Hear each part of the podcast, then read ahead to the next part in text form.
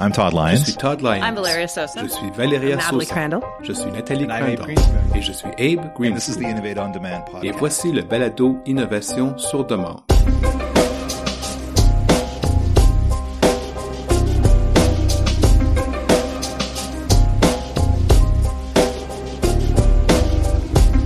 On this edition of the program, Dans ce volet du programme, nous aborderons l'initiative personnelle, les réflexions, les réalisations et les suggestions quant à la voie à suivre pour les personnes qui ont de la difficulté à innover dans la fonction publique, ce qu'il faut rechercher chez les autres et en soi lorsque la frustration nous donne envie de tout abandonner.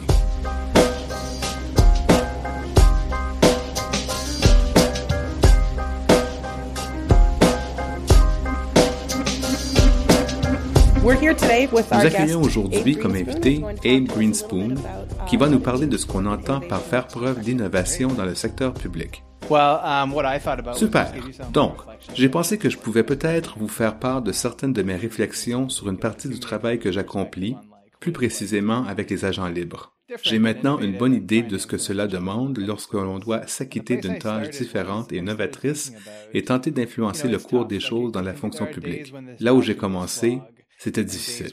Certains jours, ce travail est très pénible. Il y a beaucoup de travail à accomplir. On a le goût de tout laisser tomber, de recommencer à faire du 9 à 5 et de simplement faire 16 heures de travail. C'est tentant parfois de penser ainsi. Je crois que je m'ennuierais si je devais accepter un emploi de ce genre. Mais certains jours, je me demande pourquoi je fais tout ça. Pourquoi est-ce que je m'impose tout ce stress et tous ces obstacles qui se dressent devant moi? Personnellement, j'ai découvert que c'est très important de garder les choses en perspective. Très souvent, j'adore mon travail. Dans l'ensemble, je me trouve chanceux et je suis reconnaissant d'occuper mon poste actuel. J'ai un bon salaire et une belle sécurité d'emploi. J'ai aussi la possibilité de régler des problèmes d'envergure. Je pense à la façon dont je peux influencer les systèmes pour régler des problèmes au Canada à une échelle beaucoup plus grande. C'est facile aussi de se laisser embarquer par le travail et penser à tous les défis auxquels nous devons faire face, les difficultés, les facteurs de stress chaque jour. Et j'ai parlé à beaucoup de membres de la communauté au sujet des difficultés qu'ils vivent, comme la difficulté de trouver un équilibre entre la vie personnelle et la vie professionnelle, et la difficulté de trouver un bon milieu de travail où ils se sentent bien. Mais je crois que si vous pouvez simplement garder en tête les occasions qui s'offrent à vous, les contributions que vous apporterez et le fait que vous trouvez dans une très bonne situation, simplement le, le fait de travailler dans la fonction publique en général, vous obtiendrez un bon portrait de la situation. Je crois que c'est ce qui m'aide à passer à travers les périodes très difficiles. It's very interesting, uh, C'est très intéressant de vous entendre décrire la situation Abe parce que j'ai beaucoup réfléchi aux difficultés ou aux obstacles rattachés à notre culture et à notre environnement de travail du point de vue de l'innovation. Vous avez parlé un peu du stress et de la difficulté à accomplir un travail novateur au sein de la fonction publique et du fait que vous n'auriez peut-être pas à composer avec un tel stress si vous travailliez de 9 à 5. Nous pourrions peut-être éclaircir certains points et réfléchir à la façon dont nous pourrions intégrer l'innovation d'une autre façon. Uh, Oui, merci d'avoir souligné ce point. J'ai effectivement en tête quelques points. L'une des premières choses qui me vient en tête, c'est le fait que cette idée de groupe d'innovation ou de bulle d'innovation ou de catégorie d'innovation, d'une certaine façon, ce n'est pas vraiment la bonne façon de voir les choses, mais c'est nous qui avons créé cette façon de penser. Nous avons accompli certaines choses comme la création de carrefours et de laboratoires d'innovation, la formation d'équipes novateurs et la détermination d'éléments novateurs. Ce faisant, nous avons créé le contraire, n'est-ce pas? Nous avons mis toutes les autres personnes dans l'autre catégorie de gens. Que se passe-t-il à ce niveau? Pourquoi agissons-nous ainsi? Quelle valeur tirons-nous de tout cela? Je sais que ce n'est pas ce que nous voulions faire, mais disons que nous n'aurions pas dû commencer par ça. Parce que, à partir de maintenant, chaque fois que vous utiliserez cette méthode de travail et que vous verrez les choses de cette façon, chaque fois que vous aurez une conversation avec une personne qui a l'impression qu'elle n'a fait pas partie de ce groupe, il y aura toujours un obstacle. Vous vous retrouverez déjà devant un obstacle. Vous devez composer avec de la résistance de la part de personnes qui veulent probablement être perçues ainsi elles aussi et qui veulent sentir qu'elles font partie de ce groupe. Mais vous avez déjà établi cette dichotomie, une relation d'opposition, de confrontation dès le départ. On ne veut pas se retrouver dans ce genre de situation. Lorsque les gens nous perçoivent ainsi, ou me perçoivent ainsi, cela engendre beaucoup de stress. Je suis responsable en partie de cette situation. Je dois l'admettre. Je commence toujours par me regarder dans le miroir. Qu'est-ce que je fais? Je constate que je génère moi-même en grande partie ce stress quand je reviens à cet état d'esprit, soit de me dire il constitue le problème, je suis la solution. Et il me reste qu'à les réparer. Je dois les réparer parce qu'ils sont brisés. Ce n'est pas une solution gagnante que d'agir de la sorte. Et c'est dans un tel contexte, à mon avis, que le stress surgit. Comme dans les conversations où vous amenez l'autre avec vous, où vous essayez de comprendre où se situe son esprit, à quoi il pense et quelle est l'expérience qu'il a acquise. En grande partie, cela se compare au concept de l'orientation axée sur l'utilisateur, c'est-à-dire seulement comprendre la personne et son expérience.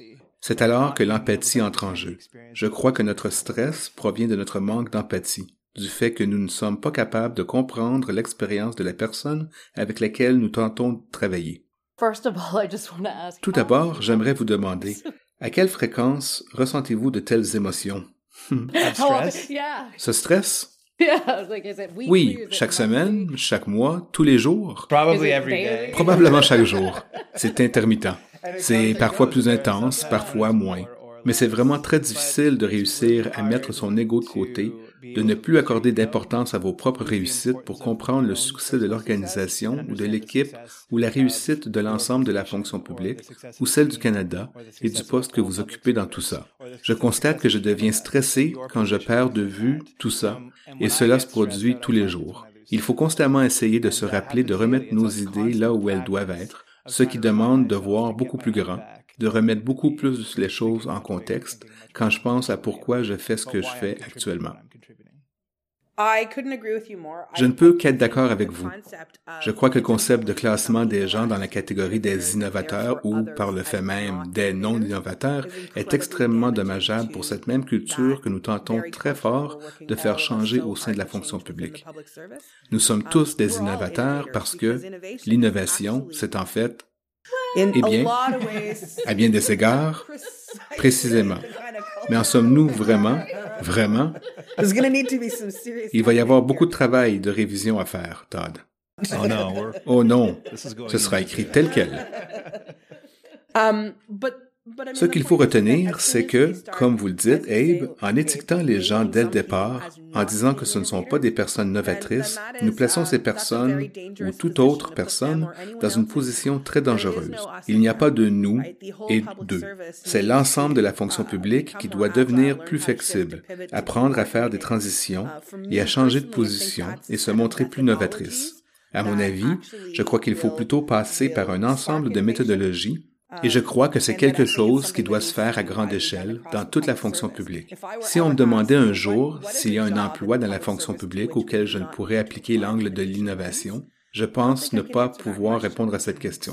Je ne peux pas accepter qu'une fonction publique classe des gens comme étant des non-innovateurs.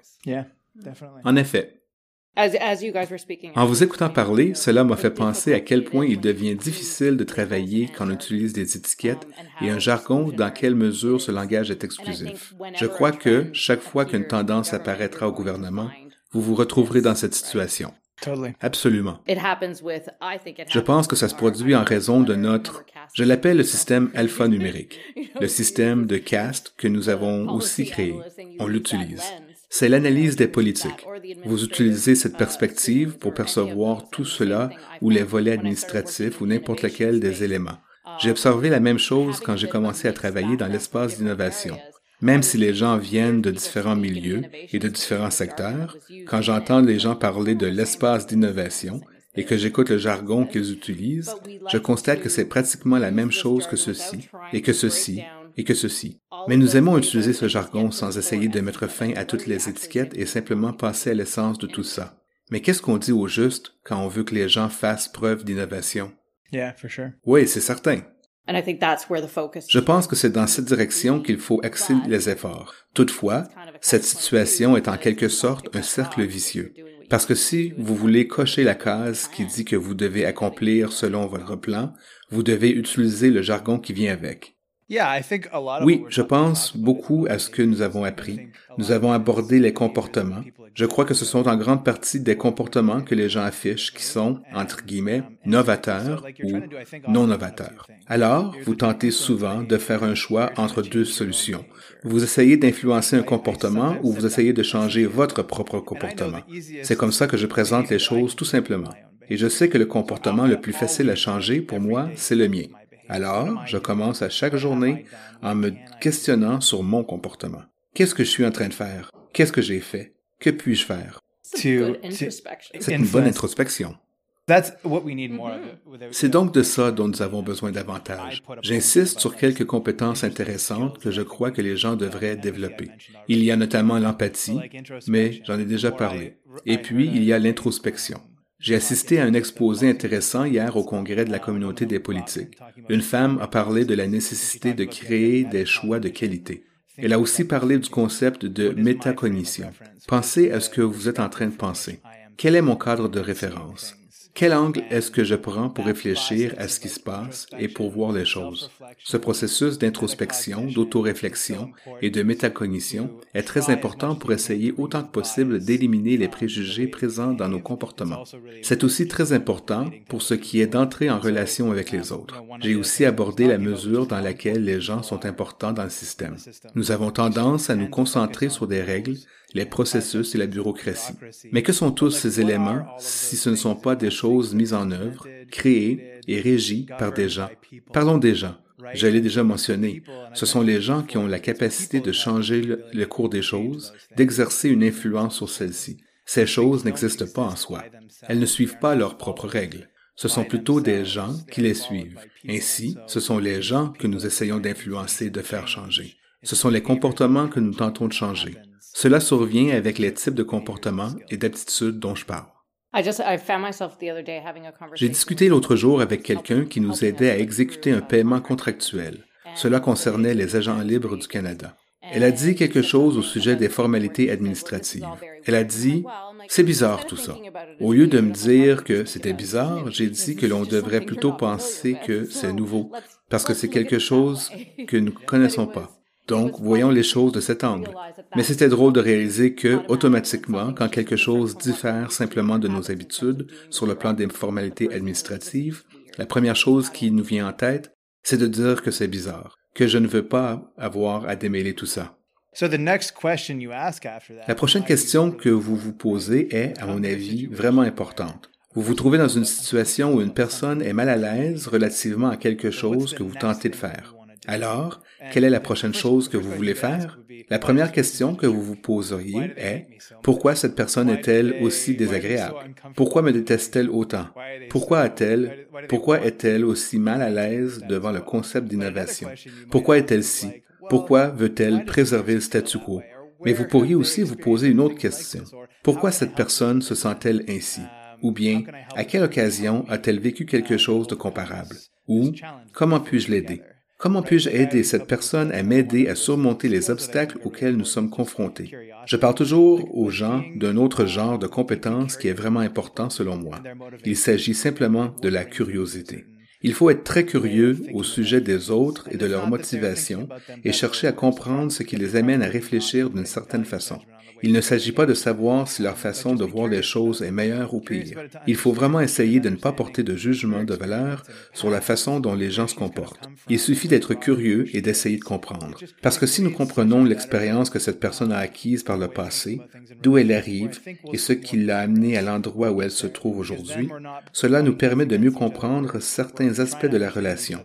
Selon moi, nous verrons davantage de progrès quand nous franchirons cette étape, puisque nous cesserons d'argumenter les uns avec les autres. Nous essayons de nous comprendre mutuellement. C'est intéressant. Les mots que nous choisissons d'utiliser ou les réactions que nous décidons d'avoir devant de tels événements dictent réellement la position que prendra cette personne. C'est en fait une leçon que j'ai attirée principalement de mon fils de 4 ans, qui est la suivante. Parfois, les gens réagissent à quelque chose d'une certaine façon, et la façon dont vous gérez ensuite cette réaction et la vôtre vient tout changer. Donc, dans certaines situations, je dis bien certaines, c'est vraiment bizarre. Si vous êtes enthousiaste seulement en pensant au caractère bizarre de la chose, l'autre personne risque d'être encore plus enthousiaste à ce sujet. Parfois, nous ne sommes pas nécessairement obligés d'accepter une connotation négative qui vient avec certaines de ces choses. C'est correct de souligner que quelque chose est différent et de laisser à l'autre personne le temps de prendre conscience que c'est différent et peut-être de revenir plus tard en disant alors, vous souvenez-vous de ce processus qui était vraiment bizarre? Comment vous êtes-vous senti par rapport à celui-ci? Comment de temps vous a-t-il fallu pour accomplir ceci et cela? Aviez-vous l'impression qu'il manquait quelque chose? Et il faut être capable de s'attaquer à ce problème de culture d'un autre angle. Pendant que vous parliez, je me suis représenté visuellement une personnalité décrite par Anthony Robbins chaque fois que vous parlez à quelqu'un. Mais c'est en partie ça, non? C'est une belle occasion, tout le monde. Ça y est, le monde est venu. Suivez-la. Changez votre façon de faire. Il existe des points uniques à explorer du côté des possibilités et de l'optimisation. Du point de vue des systèmes, nous parlons toujours de l'optimisation. À quel niveau puis-je optimiser le changement? Et c'est compliqué. Évidemment, il n'y a pas de réponse claire. Par contre, le simple fait de poser cette question dans un tel contexte, à un tournant, dans ce qui semble être un type très banal d'interaction routinière, peut en fait causer une surprise et permettre de déterminer la valeur éventuelle que nous pourrions obtenir en mettant un frein à tout cela et en prenant un instant pour réfléchir. Par ailleurs, c'est difficile parce que A, nous sommes très occupés et B, nous ne sommes pas à l'aise en général à l'idée d'explorer le comportement humain. Vous n'aurez probablement pas ce genre de conversation qu'avec une personne à qui vous faites grandement confiance. Cet espace n'est probablement pas un terrain très sûr. Cependant, si nous pouvons trouver un moyen d'avoir ces genres de conversations complexes sur les motivations et les comportements, même dans de telles situations banales, je crois que nous serons davantage en mesure d'influer sur le changement. Je crois que nous serons à même de constater de meilleurs changements. Nous constaterons de grands progrès pour ce qui est de réfléchir vraiment à notre processus de réflexion et de réfléchir à nos modèles mentaux et à l'amélioration de notre efficacité en raison de tout cela. Nous renforcerons la confiance, nous aurons davantage d'empathie à l'égard des gens et je crois que nous serons même plus productifs. Je crois que j'ai mentionné précédemment, mais la transition d'objectif 2020 à au-delà de 2020, qui met l'accent sur le changement des mentalités et des comportements, je pense que cela va être une occasion d'accomplir un excellent travail et de faire progresser certaines choses au gouvernement. En effet, j'ai bien hâte de voir comment tout cela va prendre forme. Oui, moi aussi. Il y a une chose à laquelle j'ai pensé. C'est que j'aime le modèle d'au-delà 2020. J'aime l'idée de pouvoir exercer une influence sur les mentalités. Je pense que c'est vraiment important. Je me suis demandé comment nous allions procéder pour nous entendre sur certains des éléments dont nous parlons présentement. Qu'est-ce que cela signifie, se comporter de manière novatrice? Quelles sont nos attentes? Au-delà de 2020, à tenter de définir certaines de nos mentalités, et je crois que c'est très important. Je crois que nous sommes ailleurs. Nous avons été témoins de l'élaboration de beaucoup de choses comme des principes, des normes dans la fonction publique, car je crois que nous sommes conscients que ces politiques sont comme des règles. C'est une chose de savoir que les politiques, comme les règles, ne sont peut-être pas ce qu'il y a de mieux ou ne sont peut-être pas à elles seules l'unique manière d'exercer une influence sur les comportements de cette façon. C'est pourquoi nous inventons des choses comme des principes, des normes ou des manifestes ou peu importe. Il y a tous les termes qui décrivent un ensemble convenu de façon de travailler et de se comporter. Et je crois que ces termes sont effectivement très utiles. Nous verrons dans quelle mesure ils pourront avoir une incidence ou s'ils sont vraiment utiles. Mais je vois que bien des gens prennent cette direction. Cela m'intéresse puisque les gens font désormais référence à certaines choses comme les principes du mouvement Gouv Ensemble. Ils font référence. Ils commencent à faire référence un peu plus aux normes numériques. On entend aussi des références à de telles idées qui, dans les faits, se ressemblent beaucoup et qui est vraiment intéressant. Nous devons aussi nous attarder à leur lien avec les valeurs et l'éthique au sein de la fonction publique, car nous nous attendons déjà à ce que les fonctionnaires respectent certaines règles de comportement, ce qui est très important. Je crois qu'il arrive souvent que les gens ne se reconnaissent pas dans les valeurs et l'éthique de la fonction publique, mais ils le devraient. Évidemment, il faut suivre les règles car elles sont importantes. Le fait de réfléchir à ces ensembles établis de normes, puis de les renforcer et de les définir, je crois qu'il s'agit d'une façon de faire que nous permettra de voir se dessiner certains changements et une certaine influence. Parce que je pense que nous fonctionnons de la même façon, du moins espérons-le, que nous avons le même genre de but, que nous voyons un certain avantage à faire les choses de cette façon dans le cadre de notre travail que notre travail profitera à ces façons de travailler, peu importe où nous nous trouvons. Et si nous sommes d'accord avec ça et que nous comprenons que c'est effectivement vrai, alors nous commencerons à travailler de différentes façons. Je crois que nous pouvons dire que quelque chose est en train de se passer. Je pense qu'il est important que chaque personne comprenne ses principes ou ses normes, peu importe comment on les appelle. Les gens doivent d'abord examiner leur propre comportement pour s'assurer qu'ils appliquent bien eux-mêmes ces genres de principes ou de normes en tant qu'individus, puis ils doivent commencer à regarder leur équipe, puis leur organisation, et ensuite ils doivent commencer à voir l'ensemble de la situation d'un point de vue plus global. Je me lance en disant ce que je pense. Il est important d'être conscient du niveau de complexité. La complexité est un concept vraiment important pour moi. J'y réfléchi beaucoup dernièrement. Une fois de plus, il s'agit pour moi d'un parcours d'apprentissage, comme cela a toujours été le cas. J'ai essayé de faire en sorte que ce soit le plus possible un parcours d'apprentissage pour moi afin de trouver comment accomplir toutes ces choses. J'ai échoué chaque fois. Rate tellement d'occasions parce que je perds de vue ce que j'essaie vraiment d'accomplir. Par contre, la complexité est l'un des éléments auxquels je reviens constamment pour tenter de régler les problèmes complexes liés au système, au comportement et aux communautés et dans toutes nos interactions les uns avec les autres. Nous faisons aussi partie d'une organisation, une très grande organisation, la fonction publique, qui pourrait aussi être perçue comme un regroupement de différentes organisations ayant chacune sa propre culture complexe. Comment fonctionne nous dans ce genre d'environnement? Il existe de nombreuses théories à ce sujet. Je ne vais pas vous présenter des idées de façon d'intervenir devant les situations complexes. Je vais plutôt vous apprendre à reconnaître la complexité et à travailler dans un contexte complexe pour essayer d'adopter la perspective de la complexité dans votre travail. Je crois que c'est vraiment utile simplement de se dire que ce n'est pas aussi simple que vous le croyez. Ce n'est jamais aussi simple que vous le pensez. Il existe toujours de très nombreux éléments liés au comportement, aux actions, aux règles et aux processus dans chaque système que vous tentez de changer. Une fois de plus, je dois dire que je suis encore en train d'en apprendre sur cet aspect. Je dois admettre que je n'en connais pas beaucoup à ce sujet. Par contre, je continue de constater qu'il se passe des choses et j'y reviens constamment. Et je vois encore des gens sursauter. Le plus gros problème avec les personnes qui se consacrent à la résolution de problèmes, c'est qu'elles ne sont pas assez bonnes pour cerner le vrai problème. C'est ce qui rend la question de la complexité si importante. Vous n'êtes probablement pas en train de régler le bon problème. Il y a de fortes chances que vous ne soyez pas en train de régler le vrai problème.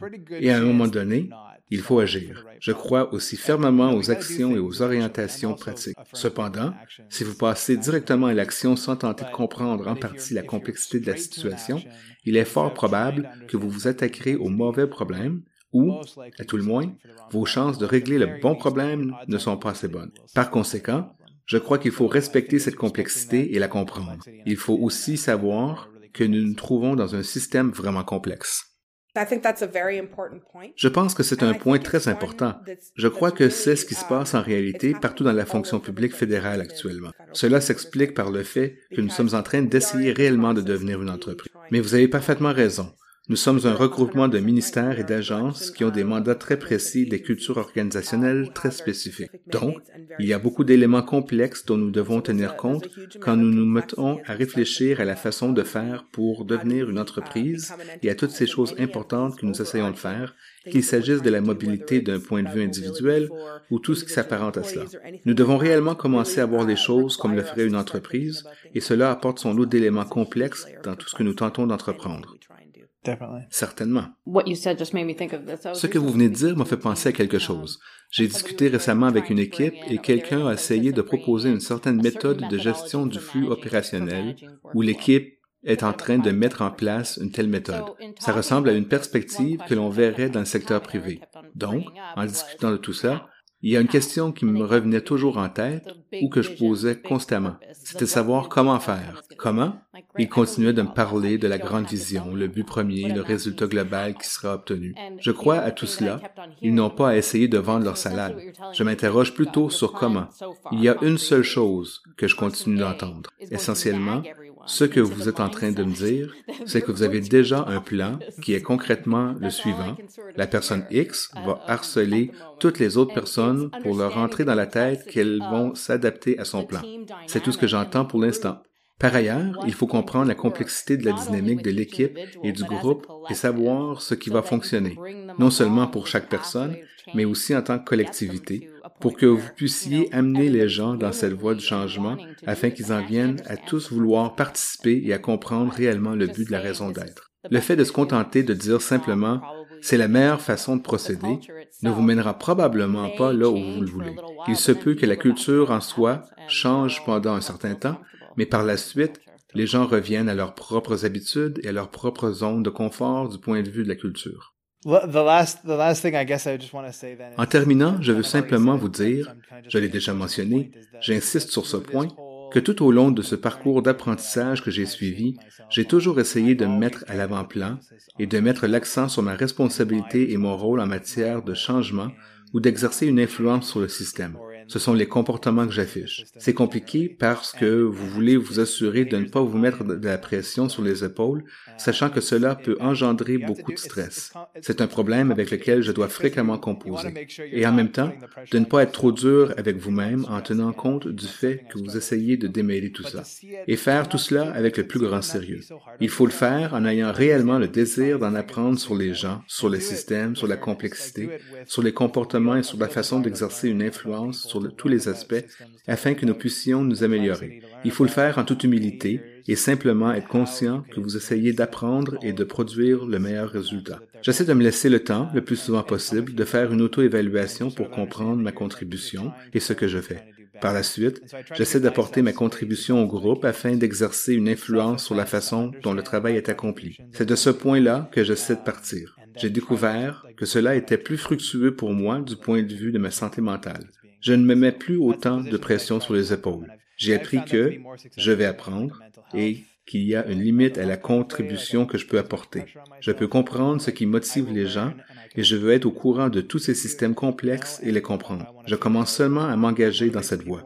Donc, je me laisse aussi de l'espace pour faire tout cela. J'encourage toutes les autres personnes évoluant dans le monde de l'innovation à voir, elles aussi, les choses de cette façon. Thank you very much, Jamie. Yeah. Merci beaucoup. My pleasure. Tout le plaisir était pour moi. Thanks. Merci. Thank you. Je vous remercie. You've been listening to Innovate on Demand.